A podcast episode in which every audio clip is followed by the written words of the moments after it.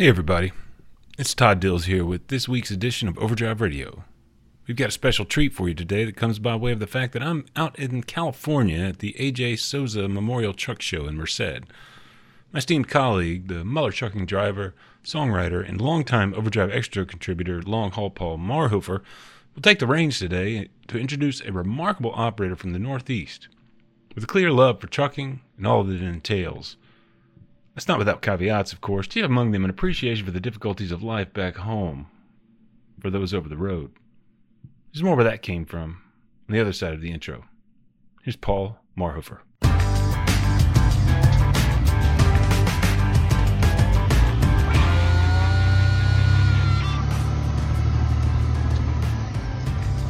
It was 2017 when Mike Gaffin, also known as the Boston Trucker, received an email Shell Super Rigs inviting him to join their team. Over the past several years, Gaffin, a second generation driver with over 30 years of experience behind the wheel, had been converting his lifetime love of trucking and a decades long photographic curation of the industry into one of the largest followings on social media, with likes and views in the tens of millions. Still, he dismissed Rotella's proposal initially as a crank email. But after a phone call, it turned out the offer was legitimate. Gaffin, who still trucks full time, has joined the Shell Rotella Super Rigs team at select shows throughout the country ever since. I caught up with Mike at MATS this past March. This is his story.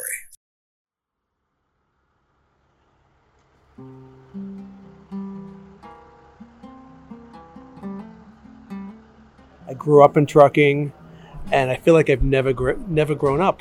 Like when I'm in my car or my truck, I see every other every truck going the other way. I remember when I was a kid, I would pick them out even at nighttime. You knew which truck was by the light patterns. The and I'd be riding with my dad, and I'd see trucks coming up in the mirror, and, I, and you, you'd know which kind of cab over it was by the headlights coming on. And I haven't changed, and I still feel like a kid. I'm a 52 year old man now that hasn't grown up but I grew up with trucks, and it's just my passion. I love it. It's not even. It's not even. A, it's work, but it's not like a job to me. I mean, to most guys who love it, you grow up every day, no matter what's going on at home. When you get in the truck, that's where you're like, ah, this is my this is my place to be. This is where I'm the most comfortable. I'm the most alive, and nothing else matters. You grew up with your dad in the truck. Where are you originally from? Where did he truck? And what's that whole story?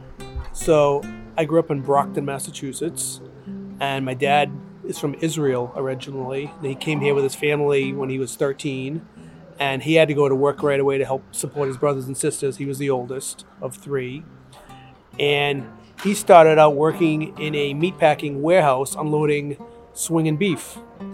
And one day when his boss was on vacation, he went out and got his license. Because back then you didn't have to take a road test; you just had to have somebody vouch for you. And and he got he got a license, and his boss came back and he's he said, "I've been driving for a week now." And his boss let him. Be, he wanted to make a dollar a dollar an hour more. The truck drivers were getting paid, so he became a trucker, and he was a teamster for ten years. And then when deregulation happened in 1980, my dad was forced to drive over the road, which is where he stayed as a company driver and then an owner operator. You talk, you sing about your Western Star. My dad's first truck was an '87 Western Star, brand new. Oh my gosh. Yeah, brand new, no frills, at a single bonk, one stack, no Jake brake, 315 cat, running 48 states. And um, that's the first truck I drove as a teenager, riding with my dad coast to coast in the summer vacations. I would drive. I was 14, 15 years old. Dad would take a t- two hour nap and say, just keep it straight. Running across Montana. I was driving across Nashville at 14 years How old. You were 14. 14, yeah. Yeah. And I couldn't even downshift back then. I, I I would try and I would just grind the gears and to stop I have to put the clutch in and put it in neutral and just come to a stop. I eventually learned. I'm st- I'm still learning. I'm starting to get the hang of it now. But and then my dad progressed to Peterbilt's. I started driving when I was 18. As soon as I turned 18, I got a license. And my goal was to drive over the road. And by the time I was 19 years old, I was running coast to coast for a company out of Massachusetts who didn't care that I was underage. She had to be 21. They just said, don't get caught. And I was running a cab over international. The truck I had didn't even have a mattress in it to start. I brought a sleeping bag with me, a shower bag, a couple changes of clothes, and I would run to Evansville, Indiana, to TJ Maxx warehouse. From there, I go down to the Carolinas. I load paper back out of Alabama or out of Georgetown, South Carolina. And then we started running Vegas and LA, and everything was floor loads, hand loads, everything was driver load, and paper logs, and 4,000, 5,000 miles a week. I would turn Vegas six and a half days, 5,600 miles, not know any better. I didn't even know how to do a recap. And in 92, they were talking about everybody had to start running legal. The CDL was coming out. And I got nervous, and I was running really illegal. So I ended up getting a job for a company out of Minnesota called Bud Meyer Truck Lines. And I was 22. I started there in a cab over Peterbilt, which was an insult to me because I was already driving a long nose truck, which was the goal back then, is to get into a hood. But I knew I had to pay my dues. Six months in a cab over Pete. Everybody wants a cab over now because it's nostalgic. I even do. And then I got a 379, and I just started running coast to coast for them. And uh, it's been awesome. It was, it's been awesome. I mean, I ran the road for 20 years till my kids were born. So you've you've got this like origin story of like the years of the early years of roughing it in trucking, and you, somehow you've never lost your love for trucking. Yeah, I, I'm going to be honest, Mike. I'm I'm just kind of burnt out on the whole thing. I Yeah. I, I, I, I truck one or two weeks a, a, a, a month, and I feel kind of ashamed of that. Uh, talking to a guy like you who you never really lost your love for. How, how did that? How, how did you like keep this? There's almost like this aesthetic sensibility that you bring to trucking with all the the beautiful videos you make with the old trucks and everything. You know, I don't think it's anything to be ashamed of. You know, you- you've done your time, and it's time now in your older years to relax and, and enjoy life more. So I, I, I I'm envious of that. Uh, for me, I'm still not at that point. I do some, see myself someday wanting to retire and slow down and work a couple weeks a year like you. I really, I tell my wife that all the time. When I get into my 60s, I'm going to slow down, we'll go to more truck shows, do some more trucking. For me, I just, I'm still at the point where I'm still that young kid riding with my dad, and it just hasn't gone away. And every day I'm blessed to go down the road and be able to drive my truck and still drive a truck with a shifter in it. And it's all about the old school to me, the old school ways. Guys like you who paved the way, guys like my dad, who I respect and uh, never feel worthy of being in your guys' presence. And uh, yeah, Yeah, well, I don't don't put too much stock in this gray hair. There's a lot of there's a lot of old fools running around. Sure, I might be one of them. But is your dad still with us? My dad, yes, my dad's still with us. He retired in 2009. In his, he was almost 70. He's still with us. Yep, he's around. Not, but I should say, my dad he didn't have it as easy as that. He worked a lot harder than I did, and he always tried. Would always say to me, "You're not going to drive a truck over my dead body. You're going to drive a truck. I didn't work this hard for you to drive a truck too."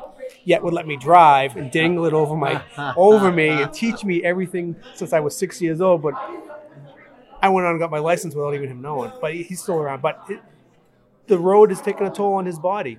Yeah. Um, he got overweight, cellulitis, bad knees, bad shoulders, can't walk now. It's, it's, it's been really rough. So I use him as an example to remind other drivers you can't just be gluttonous on the road. You got you kind of got to take care of yourself. And uh, I look at my dad. I, I don't want to end up like that, you know. And he's a good guy. He doesn't he doesn't deserve that. He just tried to put food on the table, and now he's in this situation. And I, I almost feel I feel feel like why did he work so hard to be put in this position? Well, it's such an interesting story to me because, you know, I mean, and we talked about that on the Over the Road podcast how these Teamsters were solid middle class people. And, and Tom Kirk did an, an interview of an old Teamster. who said they, they, their clothes were taken to the dry cleaners every week. They took their clothes to the dry cleaner until the energy crisis back in the 70s made the cost of dry cleaning skyrocket. And um, and and so he, he he's kind of like this local middle class guy, and then he has to go gypsy around like the rest of us. That would be really hard for him. It was. It's it's interesting because I saw the change happen in my dad's personality. He went from a middle class guy who was always around. He was involved in the Cub Scouts and go to our baseball games at night. When he became an over the road guy, his total personality changed. Um, he would come home. He was like, "I'm the king of the house now," and um, he just is. He was just different, and it was all about the trucks and having to leave. And our families did suffer from it a lot. We had a lot of personal issues that our families never recovered of not from infidelities, none of that happened, but um, just him not being around and other siblings having issues, and dad wasn't around. My mom had to take care of all that, and that was tough on her. And yeah, like I said, we, we haven't recovered from that. And I look at that as an example of the reason I got off the road because I wanted to be a die-hard road guy till the end. That's how I pictured my life going. And then I met my wife when I was 30, and I still ran the road, but I started, I was home more Get home on the weekends. And then when we had kids, I thought about how my dad was gone all the time and how how the family life suffered. And I said, trucking is my love. Over the road trucking was my real love and passion. And to give that up was really hard, but I felt I got to be there for my kids. And I don't regret it one bit. And I live vicariously through all the roadie guys. And that's what I love watching on the internet and social media and I miss it every day. And I got to take an, a trip to Ohio a few weeks ago, and I was like a kid in a candy store, visiting all the old truck stops, and I had a three series video on YouTube of just it was it was the best. But people said, "Oh, are you going to go back on the road now?" Said, I'm not going back on the road. Mm. So, how old were you when, when deregulation happened and your dad lost the Teamster job and had to go on the road? How old were you? I was, I was 10 years old. So, you really have a lot of clear memories of your dad before and after. That's so interesting because, and then you, you really consciously changed, like, chose this course, was almost like a reverse tra- trajectory of what your dad had to go through. It is. And I almost felt like I was a traitor to the industry and my love and I was always when I was a road guy, I never paid attention to local trucks, local drivers. I kind of kind of looked down on them. I looked down on, oh, you're just a local guy. What do you know? I'm out here running by the mile. I'm making 23 cents a mile. I'm making big money out here yeah, I know. in 1992, you know? There, there is that thing yeah. where, like, that the local guys are like, ah, And now I'm a local guy, and I look at the road guys, but I uh-huh. don't look at them that way, but I feel like they're, they're judging me. Like, oh, you just local. Uh-huh. You don't know. You don't know. Uh-huh. And I, and whenever I get a chance, I get on the radio. If I see, oh, you're from Minnesota. Oh, I used to work in Minnesota. Oh, I've been there. Yeah, you're a long way from home. I, I love to strike up conversations with these guys because I miss it. There's something to be said about um, when something is taken away from you, how your your ability to chronicle it becomes better. It's like I think of like the old the country stars who had to leave the South and move north, like. Um, I want to go home by Bobby Bare. That's mm-hmm. it's almost there. There's almost like a homesickness that propels you to, to make this art that you make. And that's right. It's true. And, and I and now that you mention it, I think about in 1995. I tried to make a change. I was driving for Bud Meyer Truck Lines, running coast to coast in big, large car Peterbilts, and you know, 4,000 miles a week plus. And Walmart was the big job to have. And I was 25 years old. That was that was the job to get. And I got a job driving for Walmart. I was the youngest driver ever hired at Walmart in 1995, east of the Mississippi River. All cab over fleet, giving up the big road days to drive, this, and and it wasn't me. I lasted I lasted a year. I went back over the road and did what I loved to do till till my kids were born, and I still love it though. I mean, I love my job. I work for great people. It, they they treat me like family. That's that's that's that's really what matters.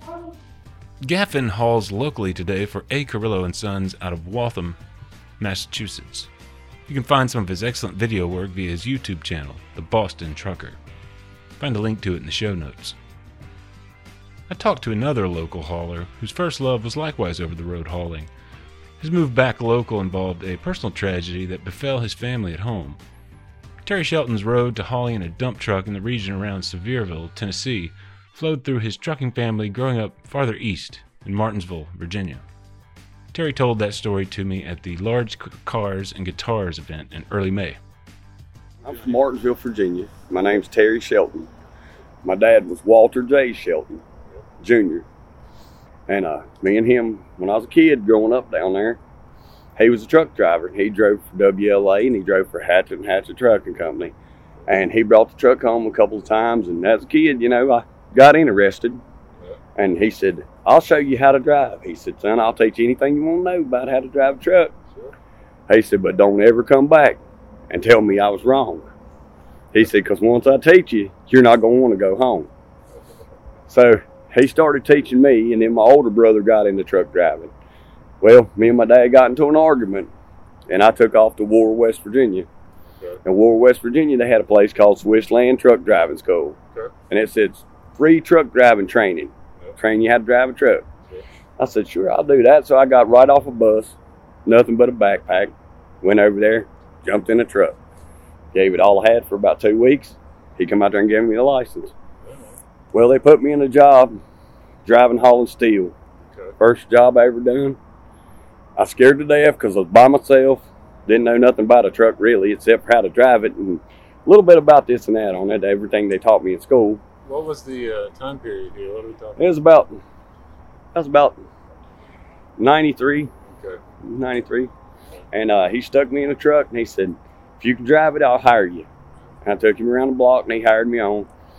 And I run for him for about a year or two. And then I met this guy down in West Virginia. He said, I need a driver. He said, I need somebody to drive a truck for me. And he had his own little trucking business and he was hauling heavy equipment. And I said, All right. I said, I'll take it. Well, my brother and my dad may never talk that much after that for a while. And then my dad finally come around to me one day because I'd moved back there. And he said, Son, he said, How you like that truck driving? I said, I still blame you for it. He said, Well, he said, I figured you would after a while. Well, my mom took me over to pick up a truck one day. And she was outside the car and she said, You're going to haul that? And we had a big track loader that I'd loaded on the trailer. I said, Yeah, Mom, I'm going to haul that. She had never been in a truck life before. She said, I ain't rode with your daddy nowhere before. She said, but I'd like to find out what it's like. so I said, well, Mom, climb on up in the cab. And I put her in the cab. My mom rode down the road with me and watched me unload this thing. Happiest and person in the world. She loved me for driving. She loved it. And then every time I pull in the truck, she'd be right there. And then I got Were married. you were you working with your dad's company then? no, I what was working for a Okay. company out of, it was out of Danville. They was hauling just heavy equipment. Okay. And uh, so when I left there, a guy had a truck for sale, and he didn't want much for the truck. The truck was beat to pieces. It was old Peterbilt, one, yeah. and he said, "Uh, give me a thousand dollars for it." He was good friends with my dad. He said, "Give me a thousand dollars, take it home."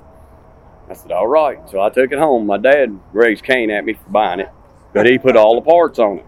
Okay. He bought all the parts. He was driving long haul. He bought all the parts for it, and he was working for Hatchett and Hatchett Trucking Company. Okay.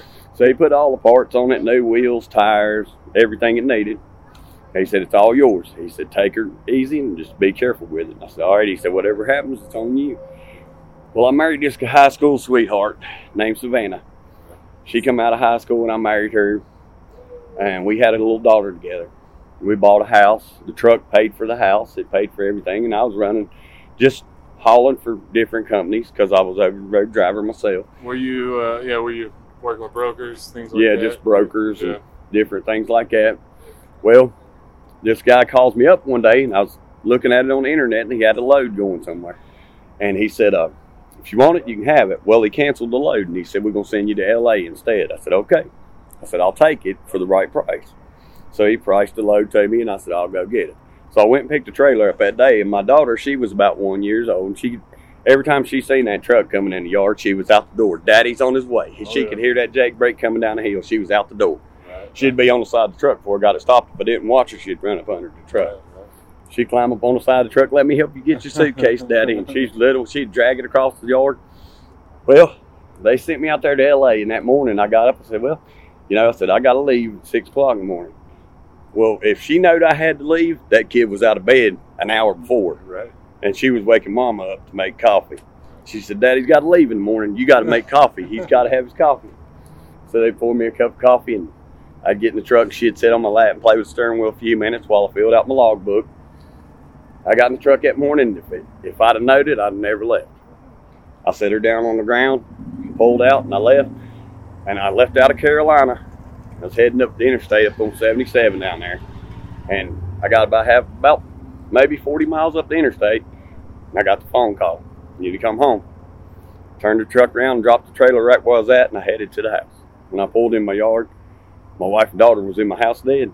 Somebody broke in. The law said they was trying to rob her, and they broke in the house. And they took a bunch of stuff out of the house, and they shot her and my daughter right there in the house. I was living in Martinsville at that time, and uh, once they done that, I got back in the truck, and I didn't know what to do. I sat there in the truck and waited till they got through. And when I went back in the house, I broke down. I said I can't take it no more, and I didn't want to get back in the truck, and I didn't want to go nowhere. But I got back in the truck, and I drove to a trucking a truck sales place and talked to the guy, and he said, "Look," he said, "I'll buy the truck off of you," and he gave me what I wanted for the truck. And uh, More than that, thousand dollars that Yeah. you put into it. Yeah. Well, your dad probably put a lot of parts in Yeah, it. But he gave me he gave me on way on up there twenty some thousand dollars Oh, for it, and I took and uh, ended up buying a trailer, and Okay. I got married to a girl named Jennifer Jennifer Shelton. Yeah. Well, at the time it was Jennifer Shockley. I married her, and uh, we moved to Princeton, West Virginia. Well, bills started coming due, and things started getting bad, and we was getting ready to be evicted. We was getting ready to be homeless, and uh, I told her, I said, you know, I can always go back to driving the truck. I said, but I don't want to. She said, well, she said, something's got to pay the bills. And I couldn't do fast food. I couldn't see myself in fast food. I tried it, tried going in a warehouse work, and I couldn't do Doing it. stuff. yeah. Because everywhere I went, it was like I seen that truck. That truck was going back into that loading dock, and it was going to give me that urge. And it's like once you get that taste of diesel in you, it's there. It's no taking it out. So I said, all right. I said, I'll find something to do here. And the old guy said, hey, I need an asphalt driver. I drive in a dump truck. all right, I'm ready. He said, it's local. So as soon as I got in the truck, first thing I did was turn on my cell phone and I put it on speaker and I left her on the phone for eight hours straight Yeah, because I kept talking to her. It's that separation thing. Yeah, right? Like, anxiety. man, you're, you've been dealing with that for a long time now. hmm I've been dealing with that for almost 15 years. Big thanks to Terry Shelton and Mike, the Boston trucker, Gaffin for their time, and to you for hanging with us through to the end. Overdrive Radio is a production of Overdrive, the voice of the American trucker. It's edited and produced by me, Todd Dills, with the ongoing support of trucker songwriter and Overdrive contributor Paul Marhoefer. Here's a big thanks to him for his contribution to the podcast today. Overdrive Radio is backed up further by Overdrive News editor Matt Cole, social media coordinator Holly Young, and executive editor Alex Lockie. Till next time, try to keep progress.